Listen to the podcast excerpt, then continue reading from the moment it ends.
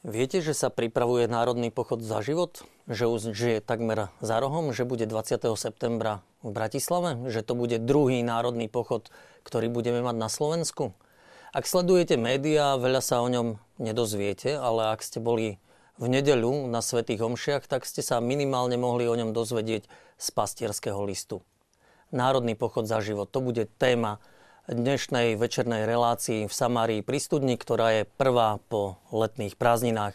Dobrý večer, vážení diváci, a dobrý večer prajem aj našim hosťom, s ktorými budeme hľadať odpovede na otázky, ktoré s pochodom za život, so životom samotným súvisia. Rád by som privítal tajomníka Konferencie biskupov Slovenska Antona Ziolkovského. Dobrý večer prajem. Koordinátora Národného pochodu za život Marek Michalčík. Dobrý večer. A dve dámy, možno som to mal predstaviť v obrátenom garde, pani Mária Demeterová z projektu Zachráňme životy. Dobrý večer. A ak si pamätáte, v zime či na jar sme mali referendum, tvár z referendovej kampane Natáša Žembová. Dobrý večer. Dobrý večer. Samozrejme, tvorcami relácie nie sme len my tu v televízii Lux, ale ste aj vy, naši diváci. Môžete nám posielať otázky či postrehy na adresy, ktoré vidíte na vašich televíznych obrazovkách, či už mailovú, alebo telefónu na SMS-ky. Pán Ziolkovský, na vás smeruje moja prvá otázka. Postoj kresťana k životu. Z čoho vyplýva, čím sa máme riadiť, aké máme nejaké smerovníky, aký by mal byť? A tak myslím si, že každý, kto niekedy siahol po Biblii, tak vlastne už od tých prvých strán vlastne cíti, že život je predstavený ako niečo, čo je veľmi cenné, veľmi hodnotné. Už len tá prvá informácia o tom, keď písmo hovorí, že Boh stvoril človeka na svoj obraz, tak hovorí o tom, že hodnota ľudského života je nesmierna, že lebo vlastne nosíme v sebe Božiu pečať. A takto vlastne, keby sme sledovali celé Sväté písmo, tak by sme našli mnoho takých odkazov. A potom možno taký vrchol toho predstavenia si hodnoty ľudského života z toho Božieho pohľadu, alebo ako to vidíme vo Svätom písme, nachádzame v evanjeliách.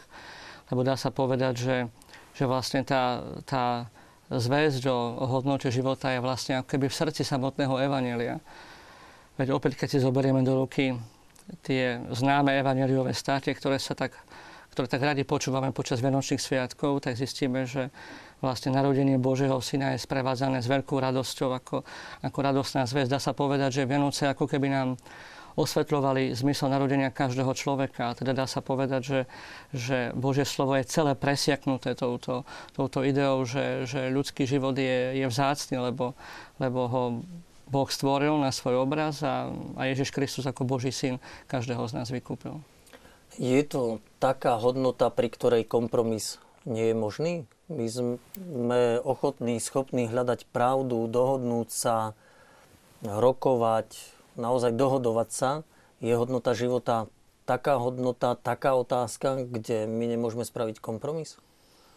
Áno, je to taká hodnota, pri ktorej nie je možné robiť kompromis, lebo ľudský život je ten základný dar, ktorý človek má, a keď tento dar odmietneme alebo ho zaprieme, tak vlastne prichádzame o všetko ostatné. Čiže poprieť vlastne, alebo neprijať ľudský život vlastne znamená akoby poprieť to vôbec to základné, čo Boh človeku dáva. Hej.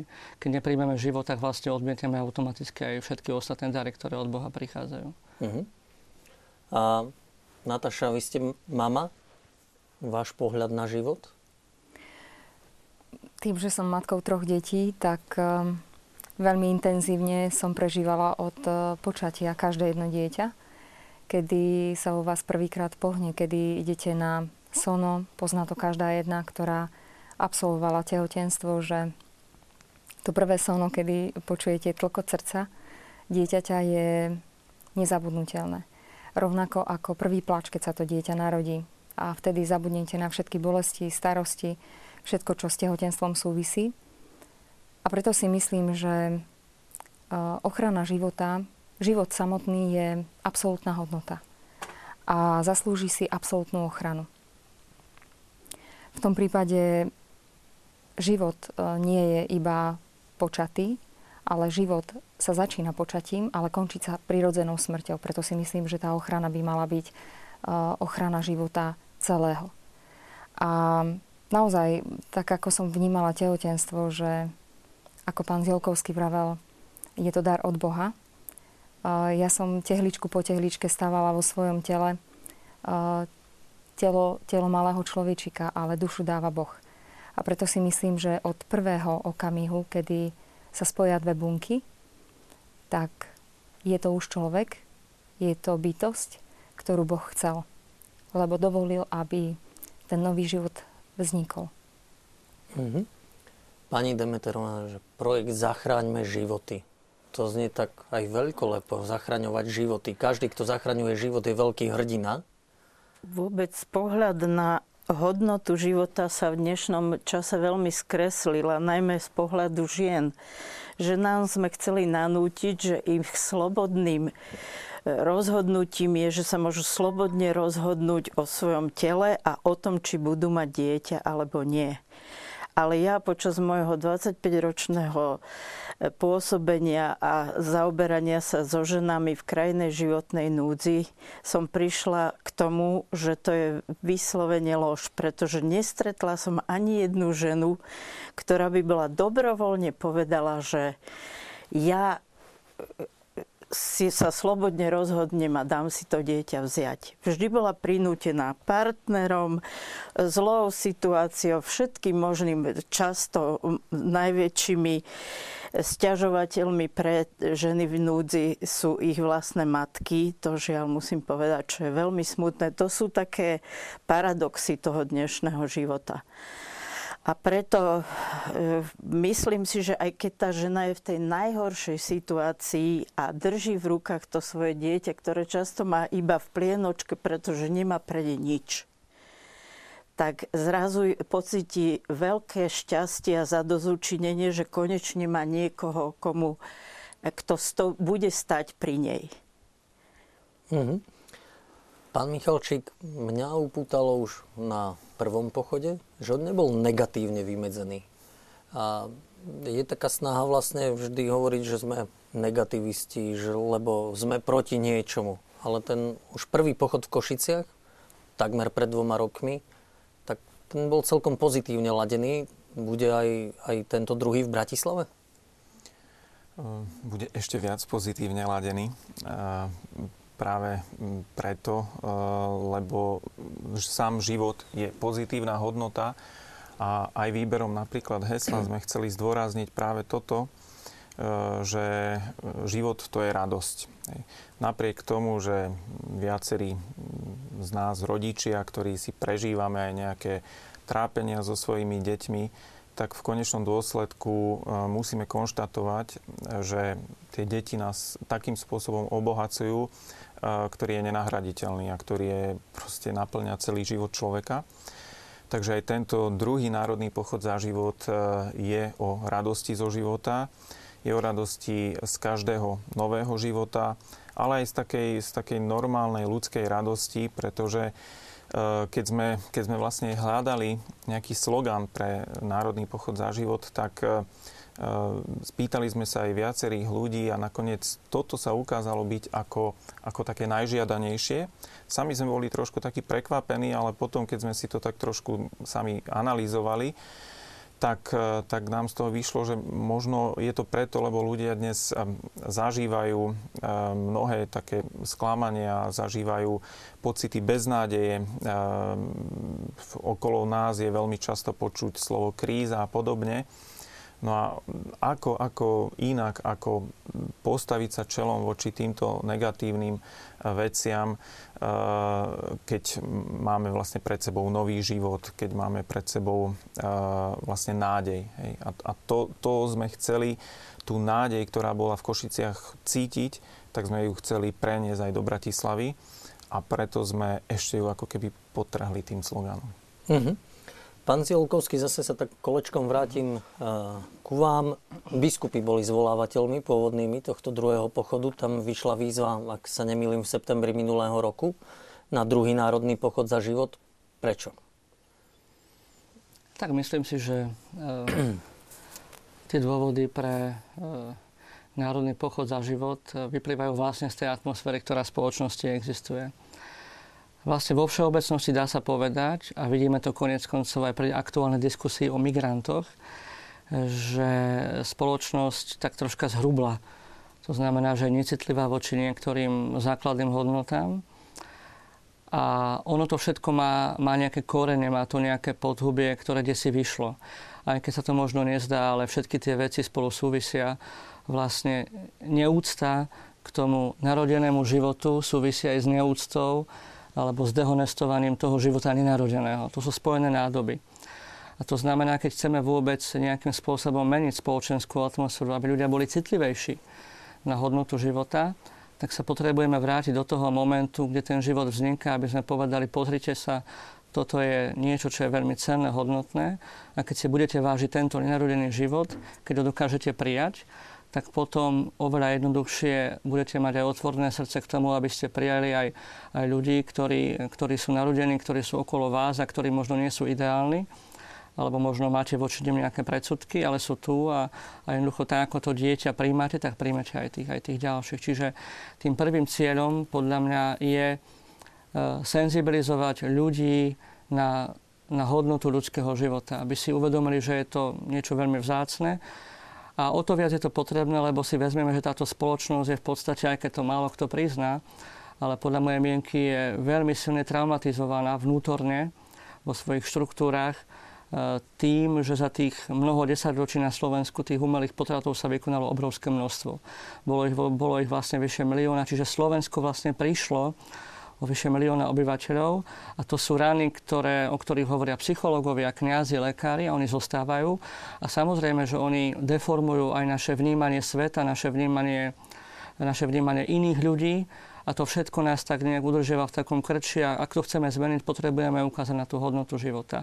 No a druhá vec, ktorá už bola taká doplňujúca, spočívala v tom, že ľudia naozaj na ten prvý pochod za život v Košiciach reagovali veľmi pozitívne. Mnohí sa zhodli na tom, sám som tam bol, že tá atmosféra, ktorá tam bola veľmi pekná.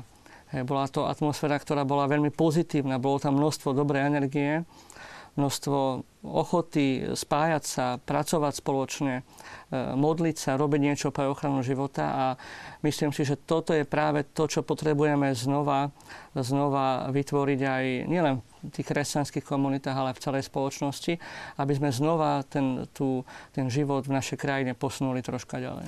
No, vám sa zdá, že aj my veriaci, aj katolíci sme prestali byť citliví na tú hodnotu života?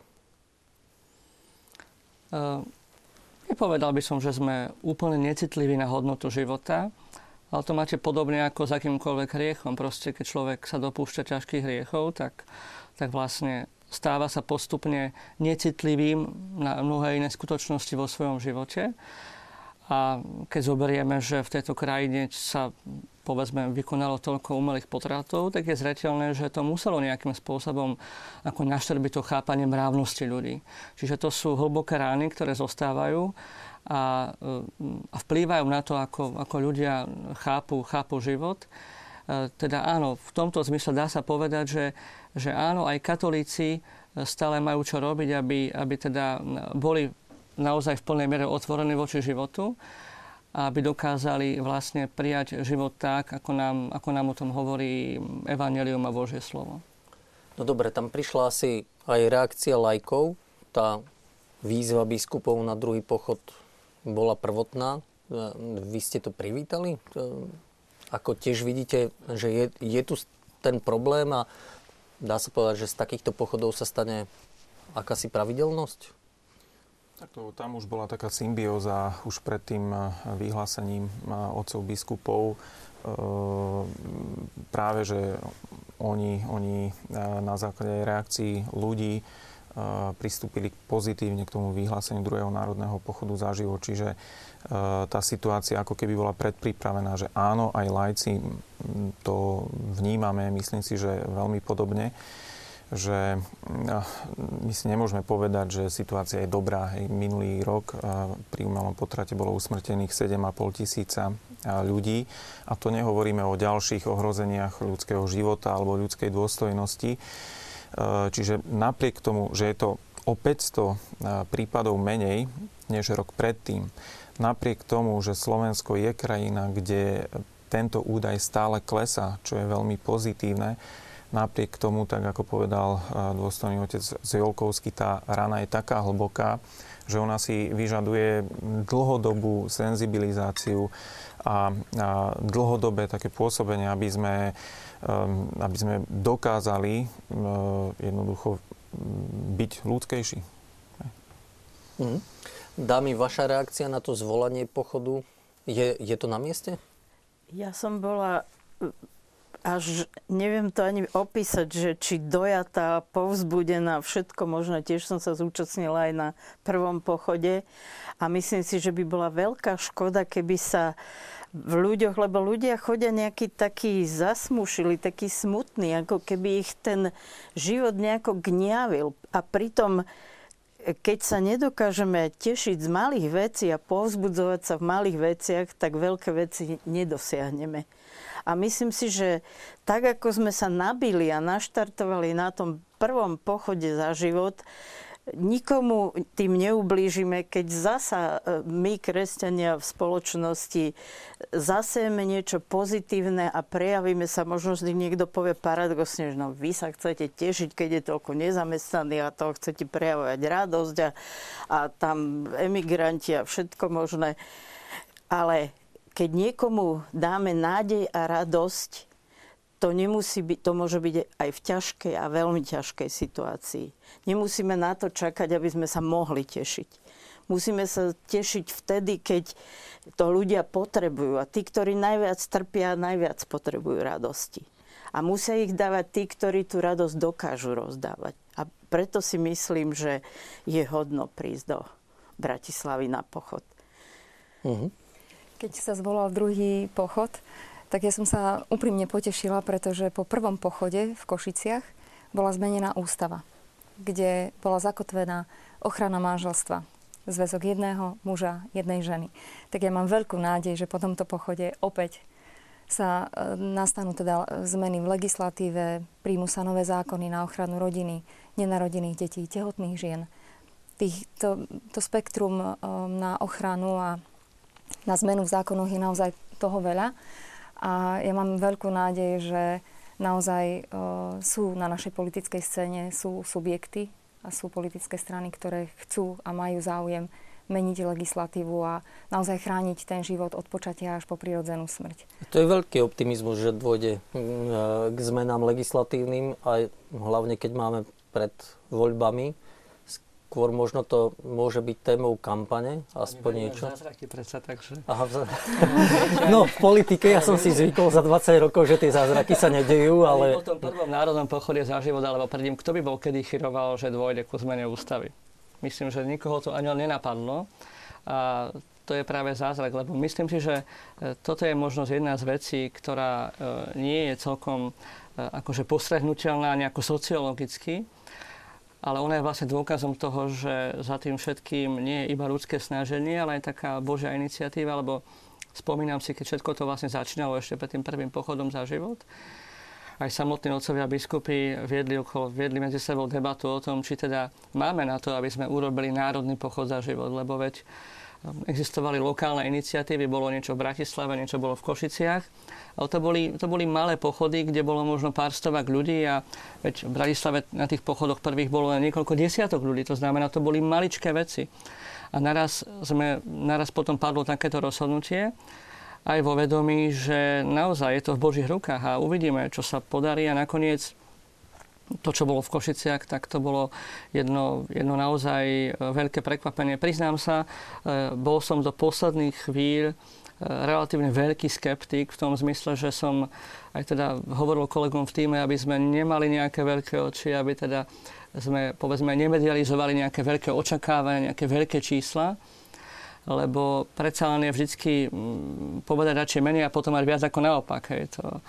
Ale potom sám som bol zvedavý, ako to dopadne a priznám sa, že začal som tomu reálne veriť, že ten pochod naozaj bude masový v momente, keď v sobotu večer sme prišli do športovej haly v Košiciach, hodinu pred začiatkom svätej omše s otcom arcibiskupom a tá hala bola v tom čase plná mladých ľudí.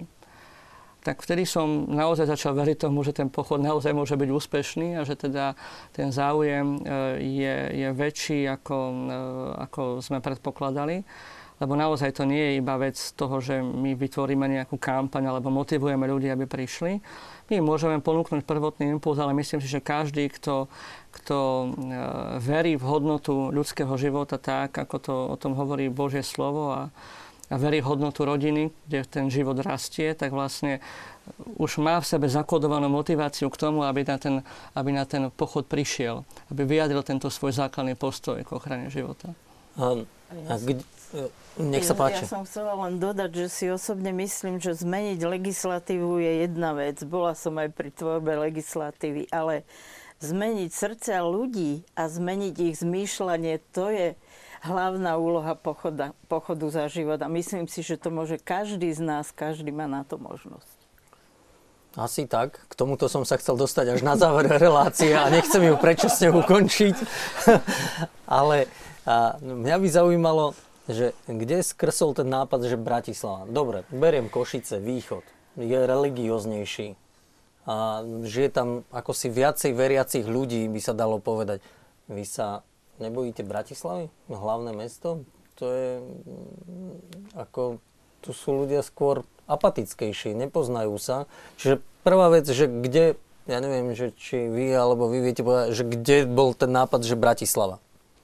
Tak ja môžem niečo povedať, ako že by ma ostatní doplnili. My už pred prvým Národným pochodom za život sme uvažovali nad alternatívami, ale tam pomerne jednoznačne, keďže tam boli aj najlepšie také infraštruktúrne podmienky v Košiciach, tak vtedy zvíťazili Košice pred inými alternatívami. Možno si pamätáte, Košice boli hlavným európskym kultúrnym mestom a už sa tomu len žiadalo prilepiť ten prívlastok mesto kultúry života. Ale v tých diskusiách vlastne ešte pred prvým pochodom za život, keď sme rozprávali, že kde ešte sa dá niečo také uskutočniť, tak sme vlastne uvažovali len nad alternatívou Bratislavy a po pochode sa to len potvrdilo, pretože má to aj praktický, aj taký symbolický význam. Ten praktický je, že veľké mestá sú dimenzované na veľké akcie a aj tie majú problém. Hej? Keď sme rokovali s magistrátom Košíc, aj teraz, keď rokujeme s magistrátom Bratislavy, tak samozrejme, že je to veľká akcia, ktorá nabúra celkový chod mesta. Neviem si to predstaviť v prípade nejakého malého mesta. No a druhá vec bola aj taká symbolická. Do Košíc sme išli práve preto, že malo byť kultúrnym, teda hlavným mestom kultúry a my sme tam cítili, že áno, my tu vieme ten dovetok dodať, že kultúry života a tým pádom ako keby upriamiť pozornosť Slovenska na Košice. No a Bratislava teraz prečo? A Bratislava preto, pretože je hlavným mestom Slovenskej republiky a pochod za život sa bude konať v centra hlavného mesta Slovenskej republiky. Ale platí tá moja otázka, vy nemáte obavy? Vy sa neobávate, že tu je to predsa len tak, ako si liberálnejšie v úvodzovkách? A keď to porovnám, tie obavy pred Košicami a pred Bratislavou, samozrejme my ako organizátori sme mali obavy, my sme nešli do toho ako majstri sveta a ani druhý Národný pochod za život neorganizujeme s vedomím, že už to vieme, pretože Bratislava je ako keby iný projekt. Je to, ako ste povedali, úplne iné prostredie. Ale na druhej strane je to jednoducho výzva. My si myslíme, že téma ochrany života je rovnako dôležitá na východe Slovenska aj na západe Slovenska. Jednoducho je to téma, ktorá patrí do centra záujmu spoločnosti a preto sme teraz v Bratislave. Už ako na to zareagujú ľudia, samozrejme je to veľká výzva, ale napríklad aj v rámci programu snažili sme sa pripraviť taký program, aby bol zaujímavý aj pre Bratislavčanov, ktorí napríklad nie sú veriaci alebo sú tak napomedzi. Ja si myslím, že to hlavné mesto Bratislava sa trochu zle chápe. Ja ako bývalý predstaviteľ Bratislavskej radnice ma mrzí, že celé Slovensko necíti, že vlastne Bratislava je hlavné mesto všetkých Slovákov. A myslím si, že tak ako my sme išli do Košíc, že prejaviť tú silu a tú energiu môže každý jeden, či je z východu, alebo zo stredu, alebo zo západu. A že to, že ceníme si ľudský život, dokonca je výzva pre všetkých ľudí dobrej vôle. Nielen pre kresťanov a nielen pre katolíkov.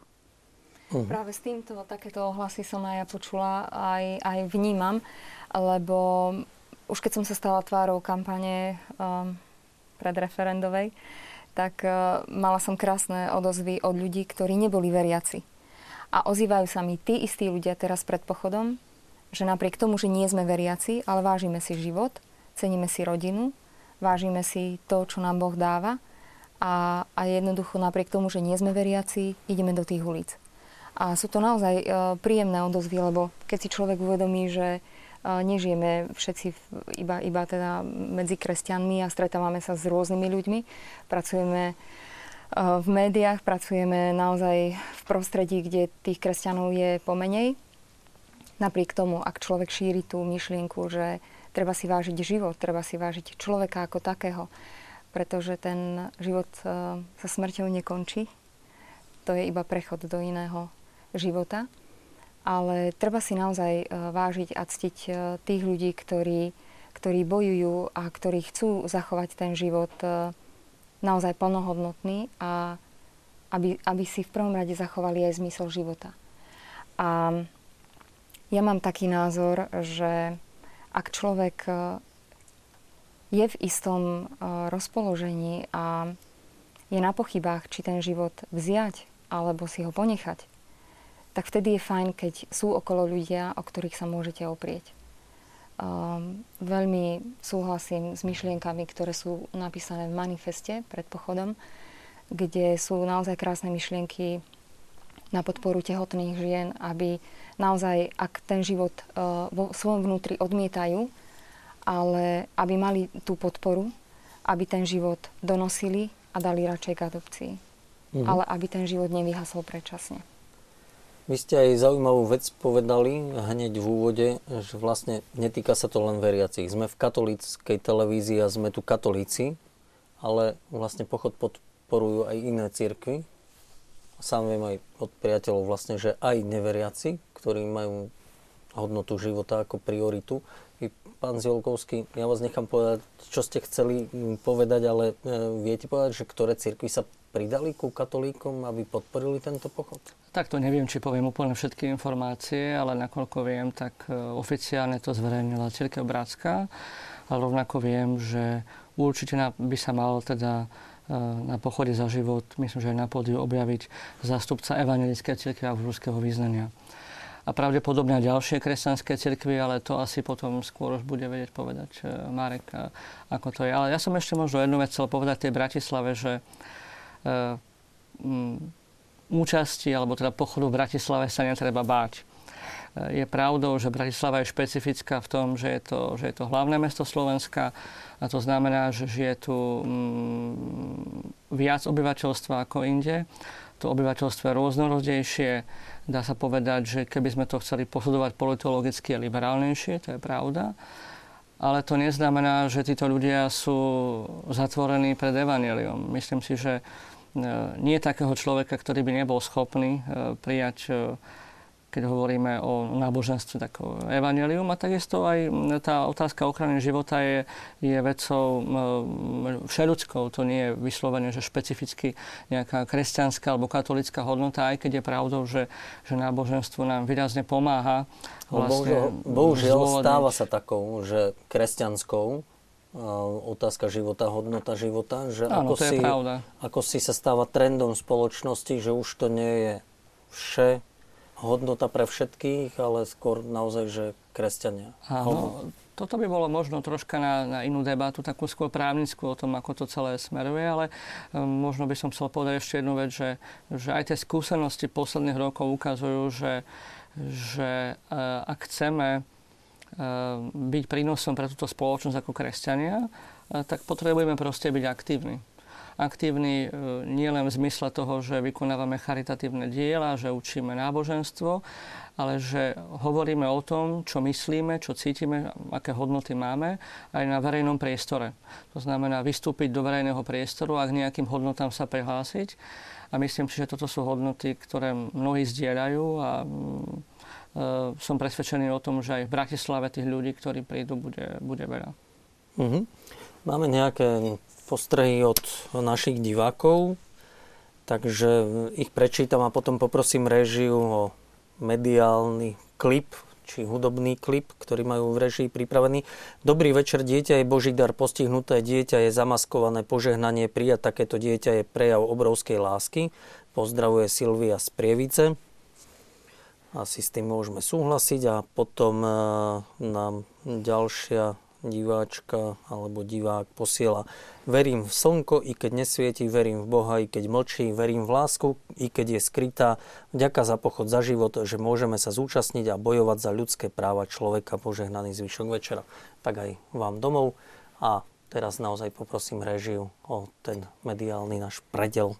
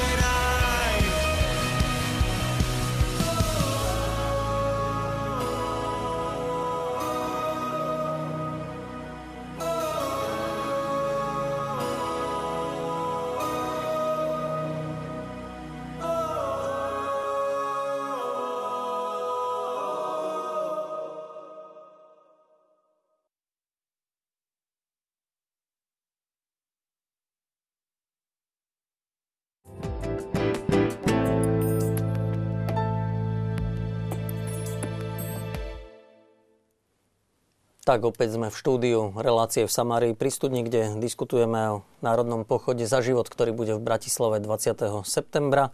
A počas klipu nám prišla jedna reakcia, otázka od diváka. Divák Ignác píše, že pozerá našu reláciu, prečítal si aj stránku pochodu za život a prizná sa, že mu nie je jasný cieľ pochodu. Chcel by, aby hostia jednou vetou vysvetlili, že čo vlastne bude, ak tam príde.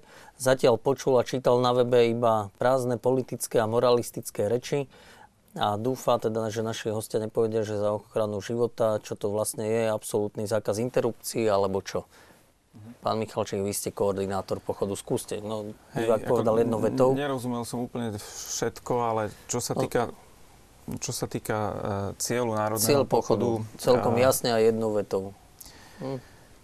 To niekedy je problém, ale cieľom národného pochodu je priniesť do slovenskej spoločnosti apel na ochranu ľudského života od počatia po prirodzenú smrť.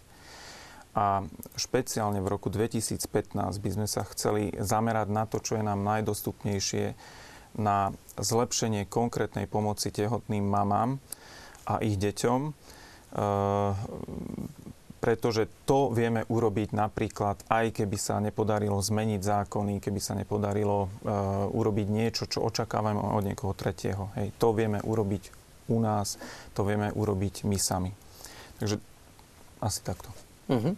Tu by ste mohli aj vy pomôcť, pani Demeterová, lebo Zachráňme životy, to bol jeden z projektov, ktoré boli podporené aj z prvého pochodu. Áno. Za život, aby divák konkrétne videl vlastne, čo taký pochod za život môže nakoniec spôsobiť, alebo čomu pomôcť. Ja si myslím, že každý, kto na ten pochod príde, má aj svoj vlastný cieľ a nie je vždy potrebné mať iba jeden. Jeden cieľ je život a mať z neho rozdávať ľuďom radosť a pomáhať im žiť aj ťažké životné situácie. To je, myslím, taký hlavný odkaz. A to nie sú nejaké frázy. Ale čo sa týka nášho projektu, projekt bude mať budúci rok už 10 rokov. A vlastne len vďaka ľuďom a darcom, ktorí podporujú ženy v krajnej životnej núdzi, tento projekt existuje. A narodilo sa vďaka tomuto projektu 96 bábetiek. Je to málo? Je to veľa? Keby sa jedno, tak čiže je veľa. Ja len jedno hovorím, že keď sa ľudia citlivejú, ako my sme tu na začiatku o tom hovorili, tak možno bude takých projektov viac. Ja by som už videla, že by mal byť projekt aj ďalej, lebo my podporujeme v rámci nášho projektu deti do jedného roku veku života. Ale vidím, že by bolo dobré, aby nadväzoval projekt, že matky by potrebovali pomoc aj ďalej. A to všetko môžu ľudia zorganizovať. Ten náš projekt nestojí vôbec žiadne zákony, netreba meniť vôbec žiadne. Vôbec netreba nič, len ľudia, ktorí sú ochotní pomôcť, ľudia, ktorí pomáhajú konkrétne v zariadeniach alebo v domácom prostredí týmto ľuďom, teda sociálni pracovníci, psychológovia a tak ďalej. Ale o čo ide v tom projekte? Vravíte, že ženy v núdzi. To znamená, že žena v núdzi... Tehotná žena v núdzi, ktorá sa rozhodne napriek svojej zložitej životnej situácii priviesť dieťatko na svet. Pretože si myslí, že je to správne. Najskôr si myslí, že ho dá na adopciu, že aspoň ho privedie na svet. Ale postupne, ak sa blíži ten deň, kedy ho má mať, tak zatiaľ z tých, mali sme v projekte 109 matiek za ten čas a len 2 dali dieťatko na adopciu. Ostatné deti sú so svojimi mamami a ani jedna nepovedala, že to oľutovala, že ho priviedla na svet. Projekt spočíva, že im poskytnete ubytovanie, takú psychologickú pomoc, morálnu pomoc. V prvej fáze je to finančná pomoc, ale buď im pomáhame v zariadeniach, alebo im pomáhame v domácom prostredí. Spolupracujeme pritom na zmluvnom podklade, spolupracujeme s poskytovateľmi pomoci, To znamená, že buď sú to zariadenia, kde tá žena, čiže azylové centrá, domovy pre osamelých rodičov, alebo domovy pre rodičov najnovšie. A my podporujeme vlastne finančne pobyt tej ženy tehotnej počas do narodenia dieťatka a potom ženu aj s dieťaťom, a niektorá má samozrejme viac detí, do 1 roku veku. Mhm. Čiže finančne podporujeme. Je to na ubytovanie, na stravu pre dieťa a pre teda celú rodinu. Takýchto projektov asi bolo podporených viac, pán Michalčík, aj z toho prvého pochodu a asi budú aj z toho druhého. No, z prvého Národného pochodu za život bol podporený projekt Zachráňme životy práve preto, pretože on vytvára sieť, v rámci ktorej sieťu je vtedy to bolo vyše 10 organizácií, teraz je to možno ešte viac. 24 máme. Vidíte? Čiže preto sme sa vtedy rozhodli ako keby pomôcť tejto sieti, aby bola efektívnejšia a aby sa o nej viac vedelo. Tento rok pripravujeme, ešte taký máme väčšiu ambíciu v tomto cieli. Chceme vlastne jednak priniesť viac informácií o projektoch, ktoré na Slovensku sú, pretože už je ich viac, ale chcem aj inšpirovať ľudí, ktorí napríklad, kde zatiaľ nepôsobia tieto projekty, aby sami premýšľali, že či oni nevedia poskytnúť pomoc. A k tomu napríklad pripravujeme na Národný pochod za život taký letáčik, kde bude jednak taká mapa pomoci, aby každý účastník Národného pochodu za život vedel, akým spôsobom môže pomôcť tehotnej žene v núdzi. A na druhej strane bude zoznam takýchto zariadení. My sme vlastne v spolupráci s Fórom života, so Slovenskou katolíckou charitou počas príprav Národného pochodu teraz v 2015 roku zorganizovali 2 semináre, kde sme dali dokopy týchto poskytovateľov konkrétnej pomoci, práve preto, aby oni dokázali skvalitniť túto pomoc a aj s tou nádejou, že budú vedieť vyškoliť ďalších pracovníkov. Hej. Čiže nádejame sa, že po Národnom pochode za život v roku 2015 jednak ľudia budú mať lepšie informácie o tom a budú sami vedieť lepšie reagovať a budú mať motiváciu snažiť sa aj sami niečo urobiť.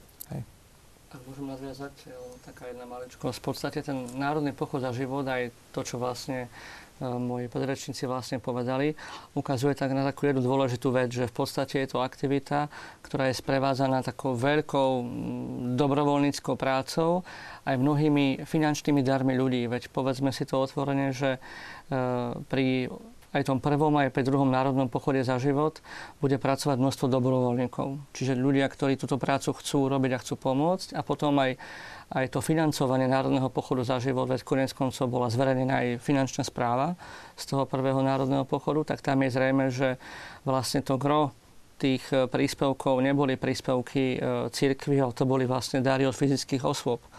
A organizátor hlavný, teda Konferencia biskupov Slovenska, už na začiatku povedala, že 10% z týchto darov, ktoré budú poskytnuté na realizáciu Národného pochodu, pôjdu na takýto projekt. A bol vybraný vlastne projekt Zachráňme životy.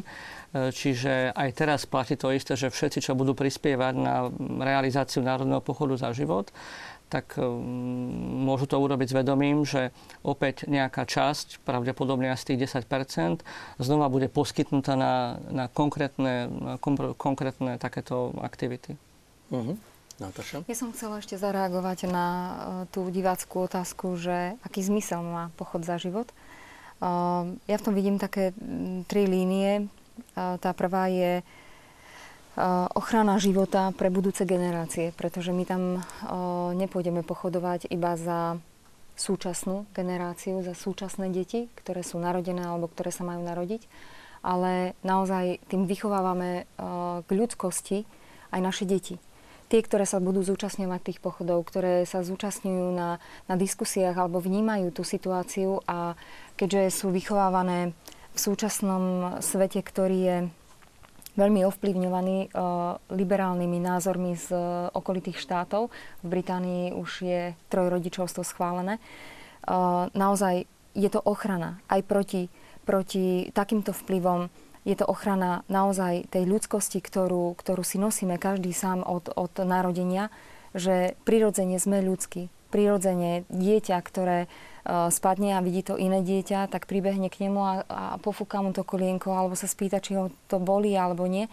Takže naozaj zachovať si tú ľudskosť voči tým nenarodeným deťom, voči narodeným deťom, voči starým ľuďom. Lebo my stále hovoríme o nenarodených deťoch, ale tú ľudskosť si zaslúžia aj ľudia, ktorí sú v starobe.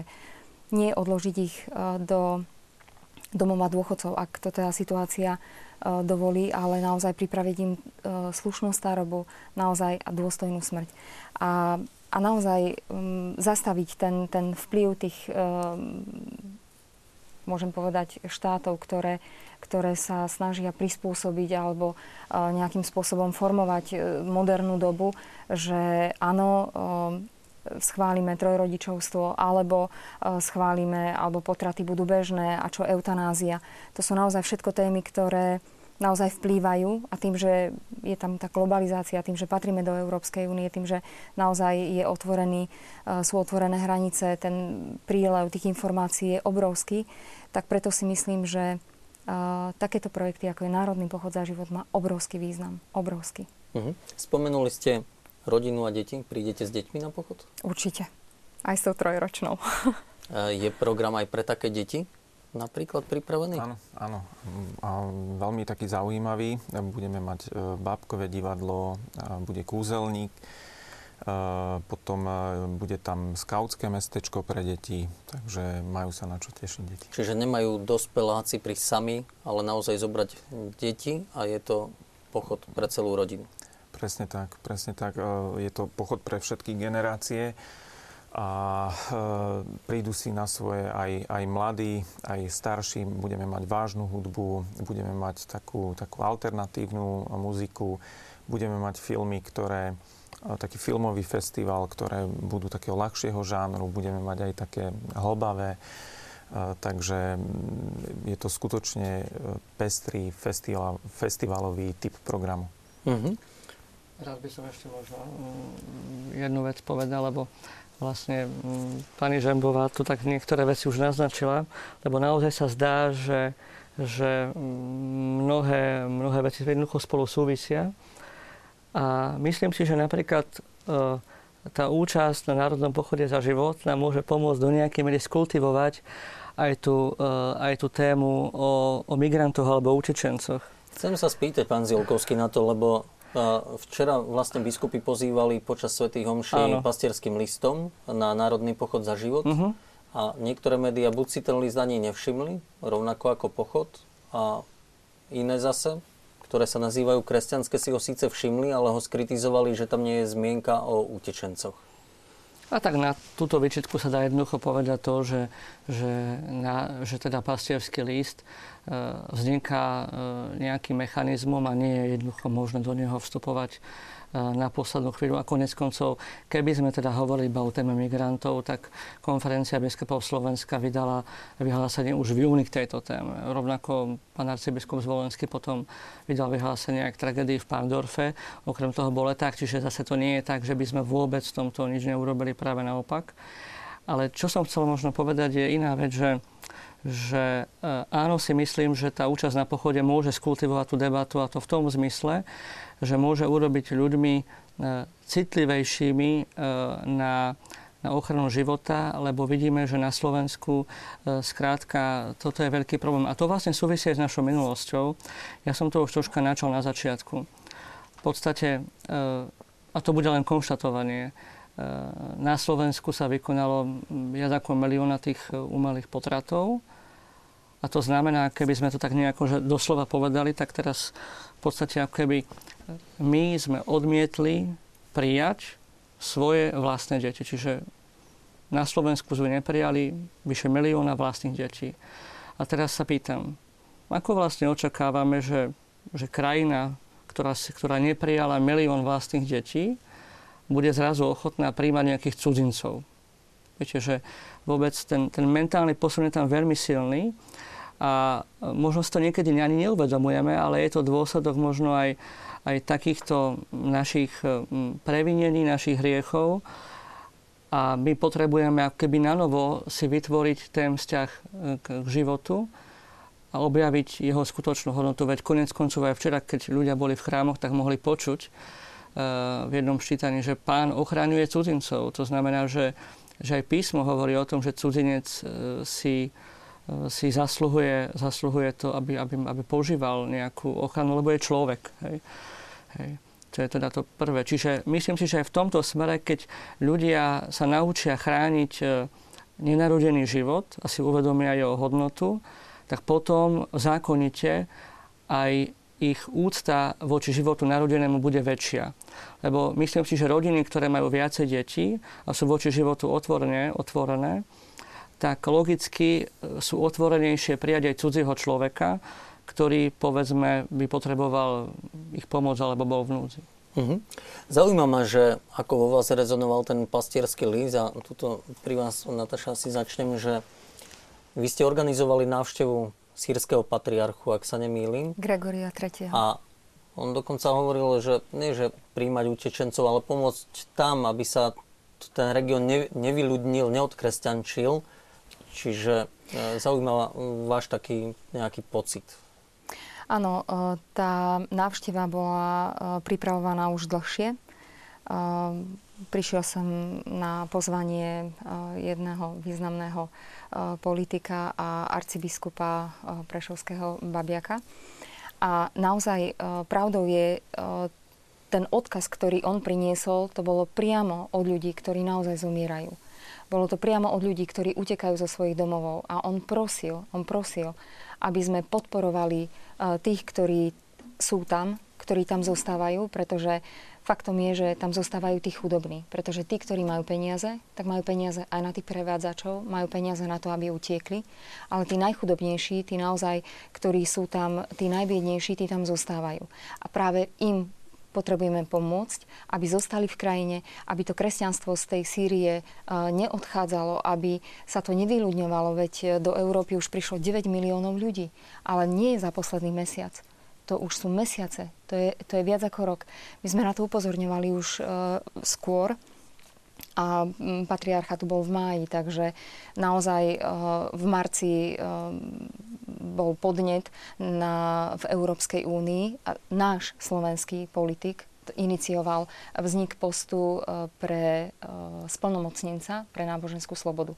Čo je úžasný krok, že jednoducho chceme to riešiť. Snažíme sa to nejakým spôsobom uchrániť Slovensko od migrantov, ktorí sú buď špekulanti, alebo sú nebezpeční, pretože aj takí medzi nimi prichádzajú.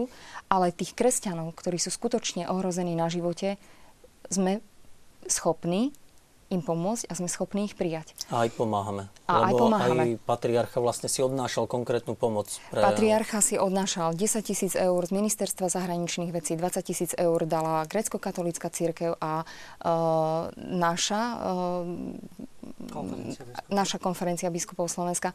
V marci bola zbierka pre Sýriu, kde sa vyzbieralo viac ako 500 000 eur a z toho obrovská čiastka práve išla do Sýrie a bola prisľúbená teda patriarchovi Gregoriovi III., čo je úžasná vec. To znamená, že Slováci nielen rozprávajú o tej pomoci, ale tá pomoc skutočne ide. Ale naozaj ako patriarcha apeloval, prosil, aby sme pomáhali tým ľuďom tam, a nelákali ich, alebo nejakým spôsobom im nepomáhali k úteku.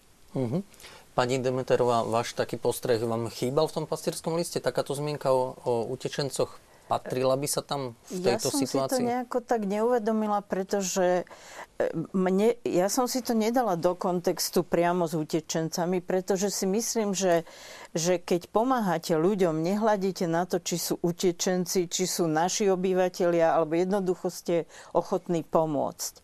A presne je to tak aj v našom projekte. My nerobíme rozdiel, či je kresťan, či je ateista, či je taký. Jednoducho potrebuje pomoc, tak pomáhame. A to je dôležitý, je ten prístup prístup, ako chceme pomáhať. Tak, ako povedal otec Ziolkovský.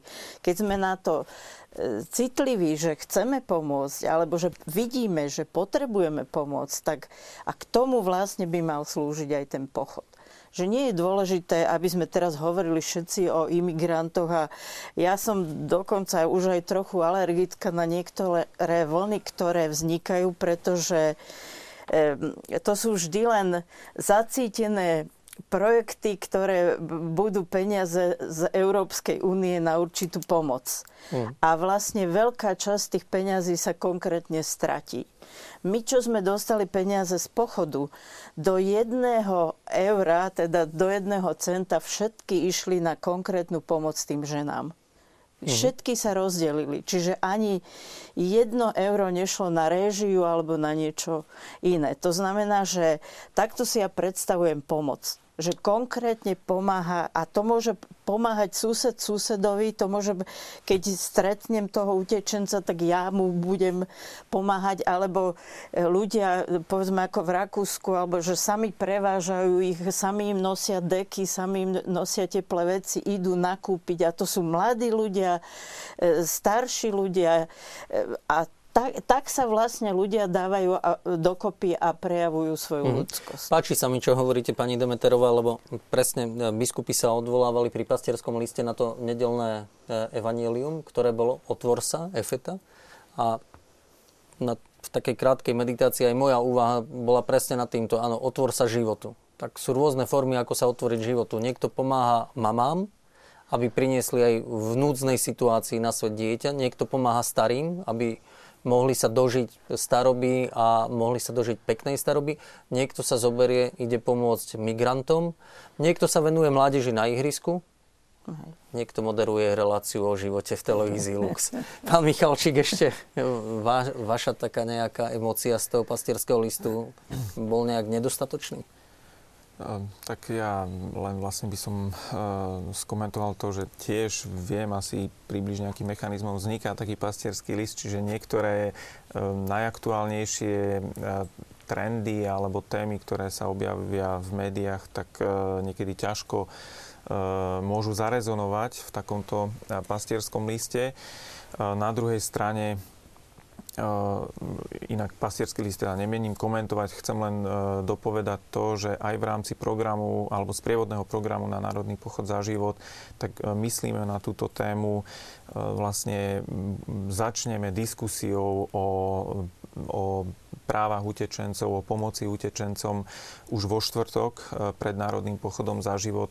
Takisto vlastne pripravujeme ďalšie ešte body do programu.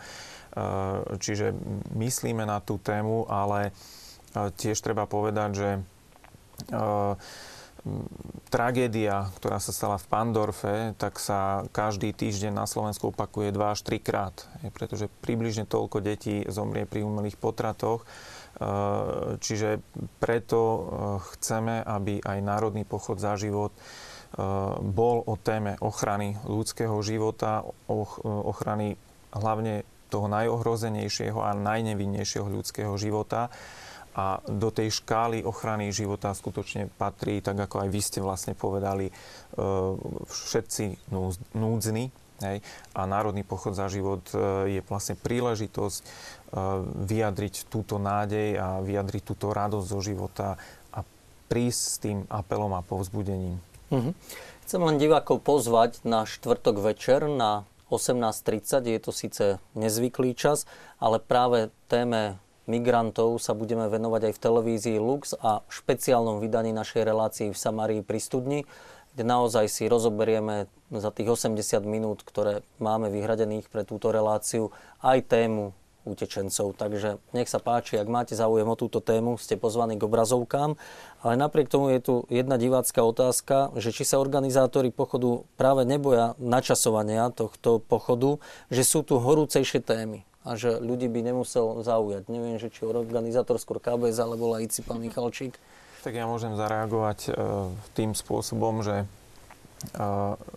Národný pochod za život nie je o nejakej téme, ktorá by tu včera nebola, zajtra a dnes tu je a zajtra nebude.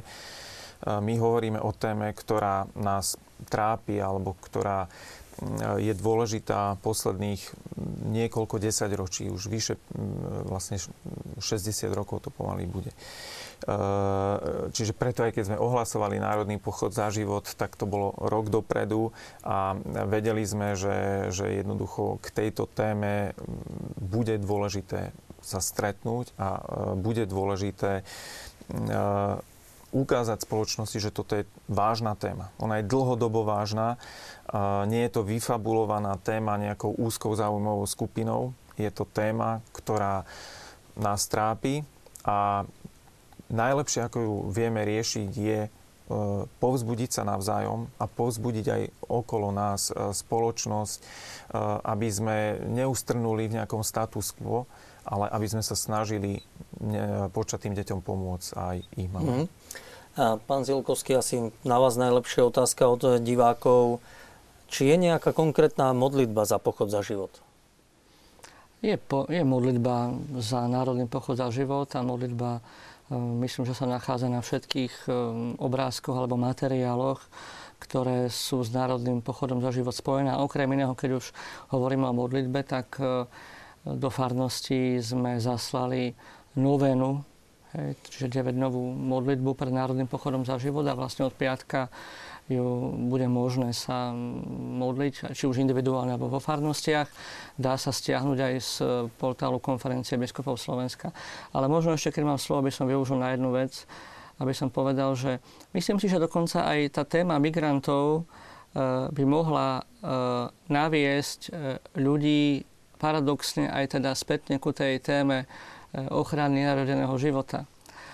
A to z toho dôvodu, že spomínam si, a veď vieme o tom, že pred pár dňami alebo vznikla iniciatíva tzv. Výzva k ľudskosti, kde je vyše 10 000 signatárov, medzi nimi aj pán prezident Kiska a ďalší. A ona je vlastne reakciou na tú veľkú tragédiu, ktorá sa stala v Parndorfe.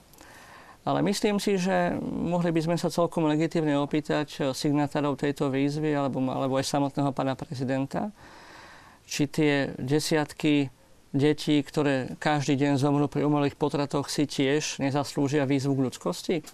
Hej, že či naozaj k výzvu k ľudskosti máme smerovať len teda k tej veľkej tragédii, ktorá bola v Parndorfe, a nevšímať si podobné veľké tragédie, ktoré sa tu dennodenne odohrávajú a nie sú sprevádzané s veľkými prejavmi štátnikov, ako to niekedy býva. A viacero mailov nám chodí, alebo viacero prišlo takých radostno-neradostných, a že veľká aktivistka pochodu za život v Košiciach, Monika Rimarčíková, z Inštitútu rodín v Košiciach, včera po ťažkej chorobe zomrela. Tak možno je to priestor tiež spomenúť si na ňu, aj tu my piati, aj vy pri televíznych obrazovkách. Hlavne teda tí, čo ju poznali. A ja poprosím réžiu opäť o taký hudobný predel a môžeme ju venovať práve aj za Moniku takou spomienkou. Ty začínaš, Tomáš, dobre? Začínaš prvá veta si, ty sme ako Váno, ktorý niekto hľadá. Môžeme to urobiť na 4x. Ďakujem. Číslo moje máte? Nie, myslím, že to neviem. V tom vstupe so Ruskou začne Tomáš, vy ste trojka. Slyším väčšie slúchadka k hlavu.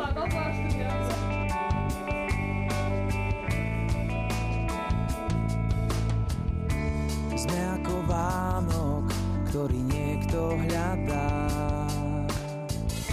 Sme živou túžbou, čo niekto našiel v nás. Sme ako sviece, ktoré zasvietia tmou. A každý z nás túži mať lásku pred sebou.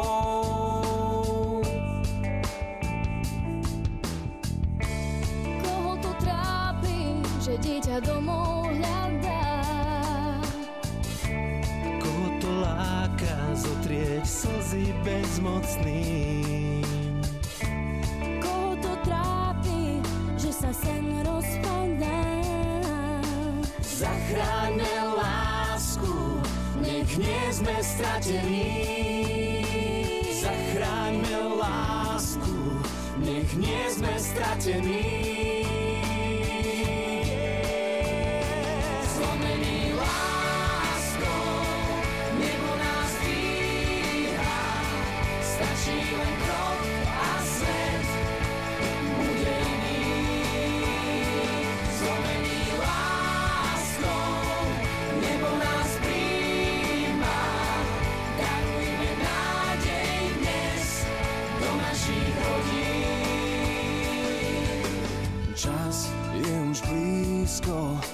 A niečo v nás dáva nám cítiť ten tichý pláč. Sám hoci slabý, no nás je viac. Spojme sa v láske, nech nádej môže rásť. Spojme sa v láske, nech nádej môže rásť.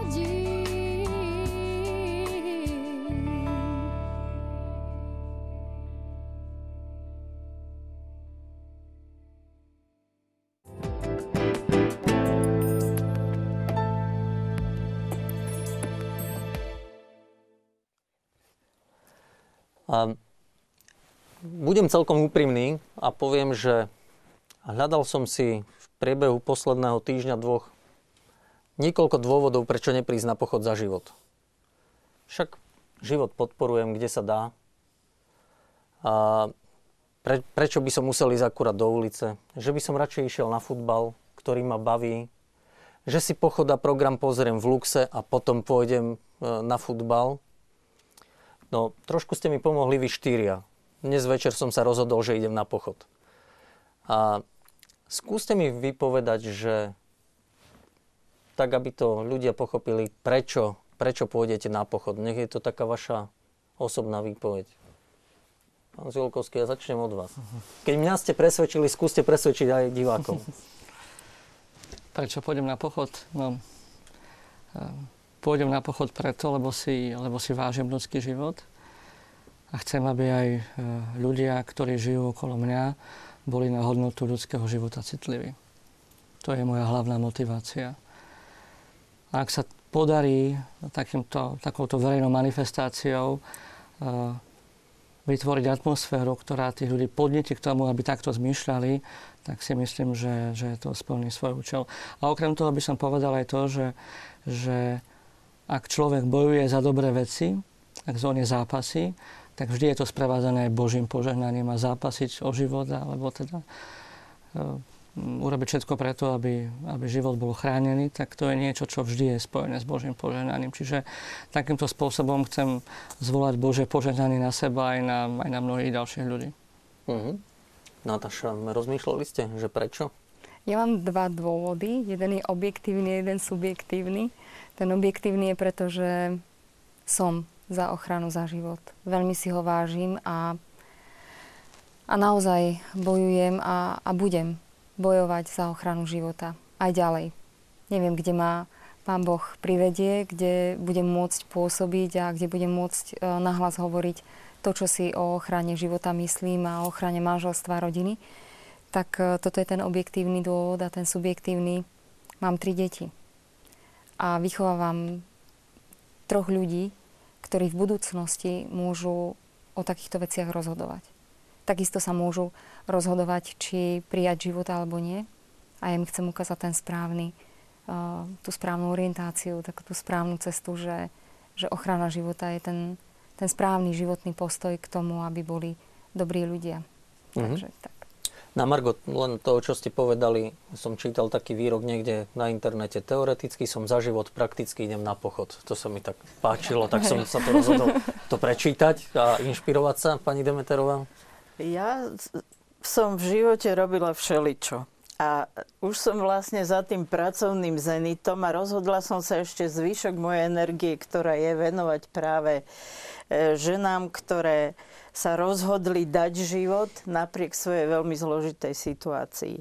A vidím, koľko radostí to spôsobuje im a koľko radostí to spôsobuje mne.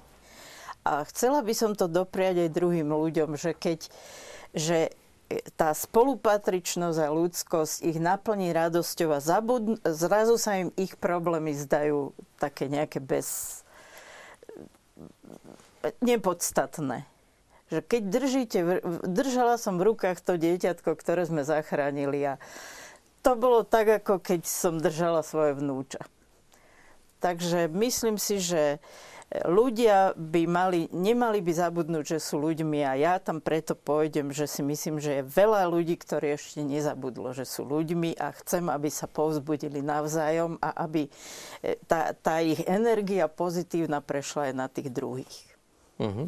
Pán Michalčík, vaše dôvody?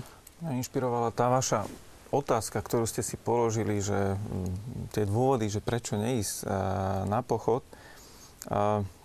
V podstate, ako sa politici dozvedia o tom, že to je vážna téma, keď ja zostanem doma. Hej. Toto je jedna z fóriem, ktorá vieme, že sa používa aj všade inde na svete. Sú aj iné formy, je možné urobiť veľkú billboardovú kampaň. A mne osobne sa zdá takáto forma najpresvedčivejšia, pretože človek príde niekde na námestie a verejne, nahlas tam stojí a rozpráva za nenarodené deti, ktoré tam prísť nemôžu.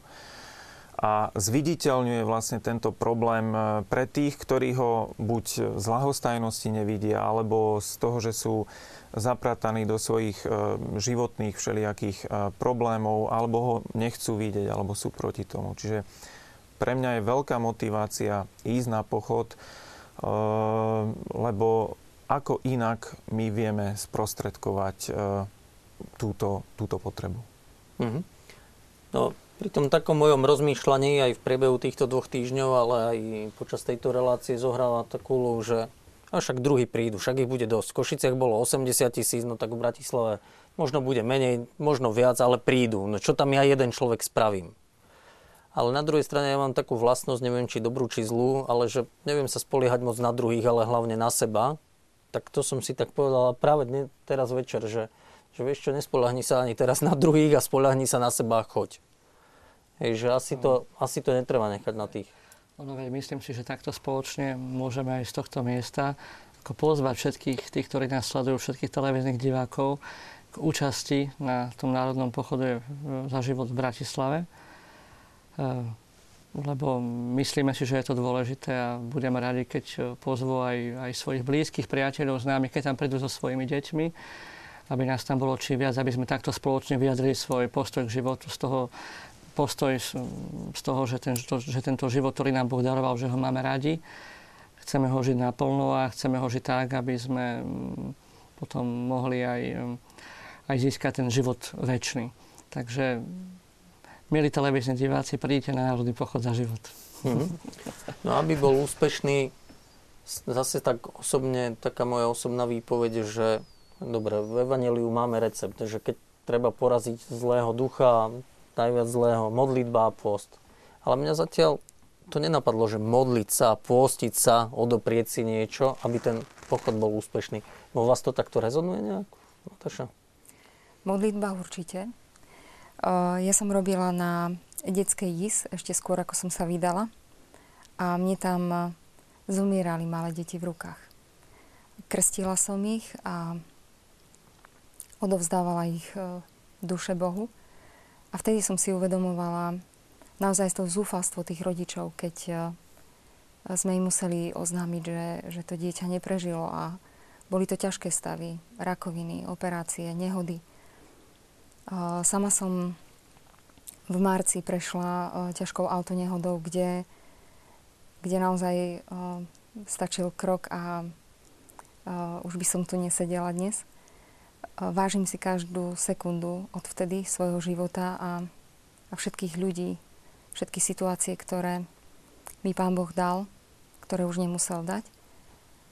A naozaj aj tie skúsenosti z mladosti, z nemocnice, aj moja vlastná skúsenosť mi hovorí, že život je naozaj jedinečný, je iba jeden a Boh nám ho dáva preto, aby sme ho žili na veky.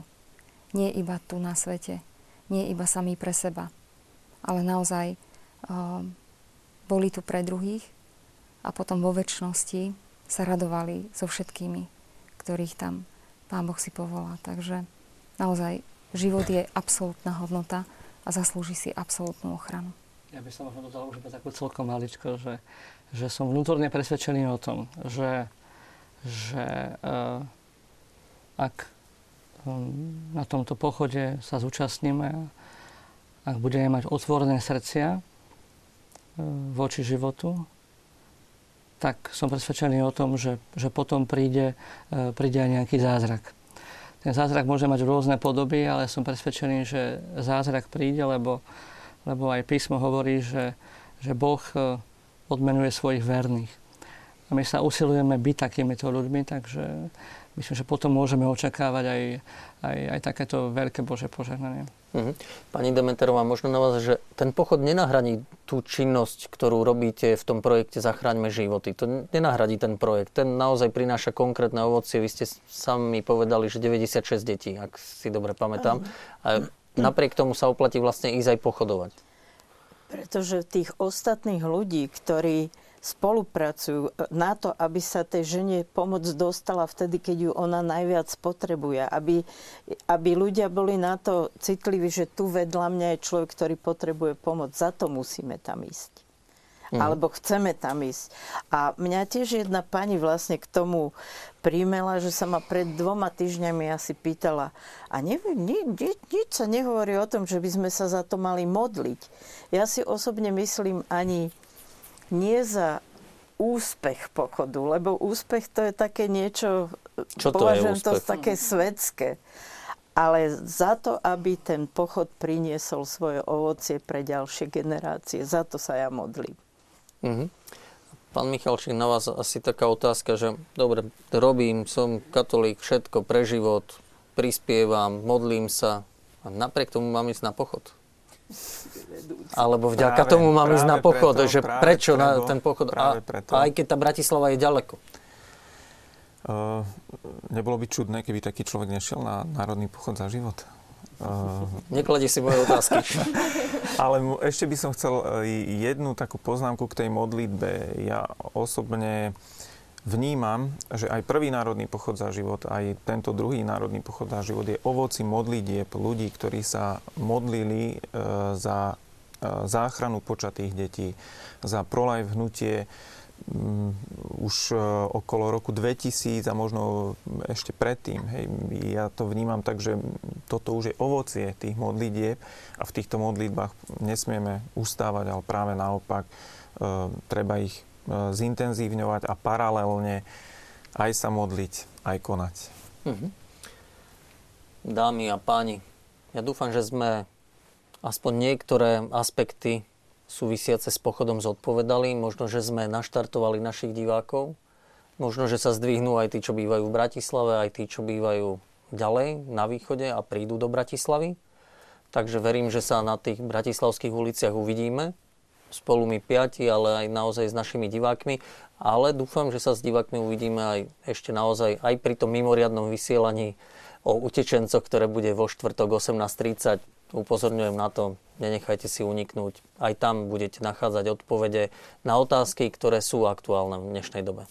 Ďakujem ešte raz. Pekný večer vám všetkým. Ďakujem.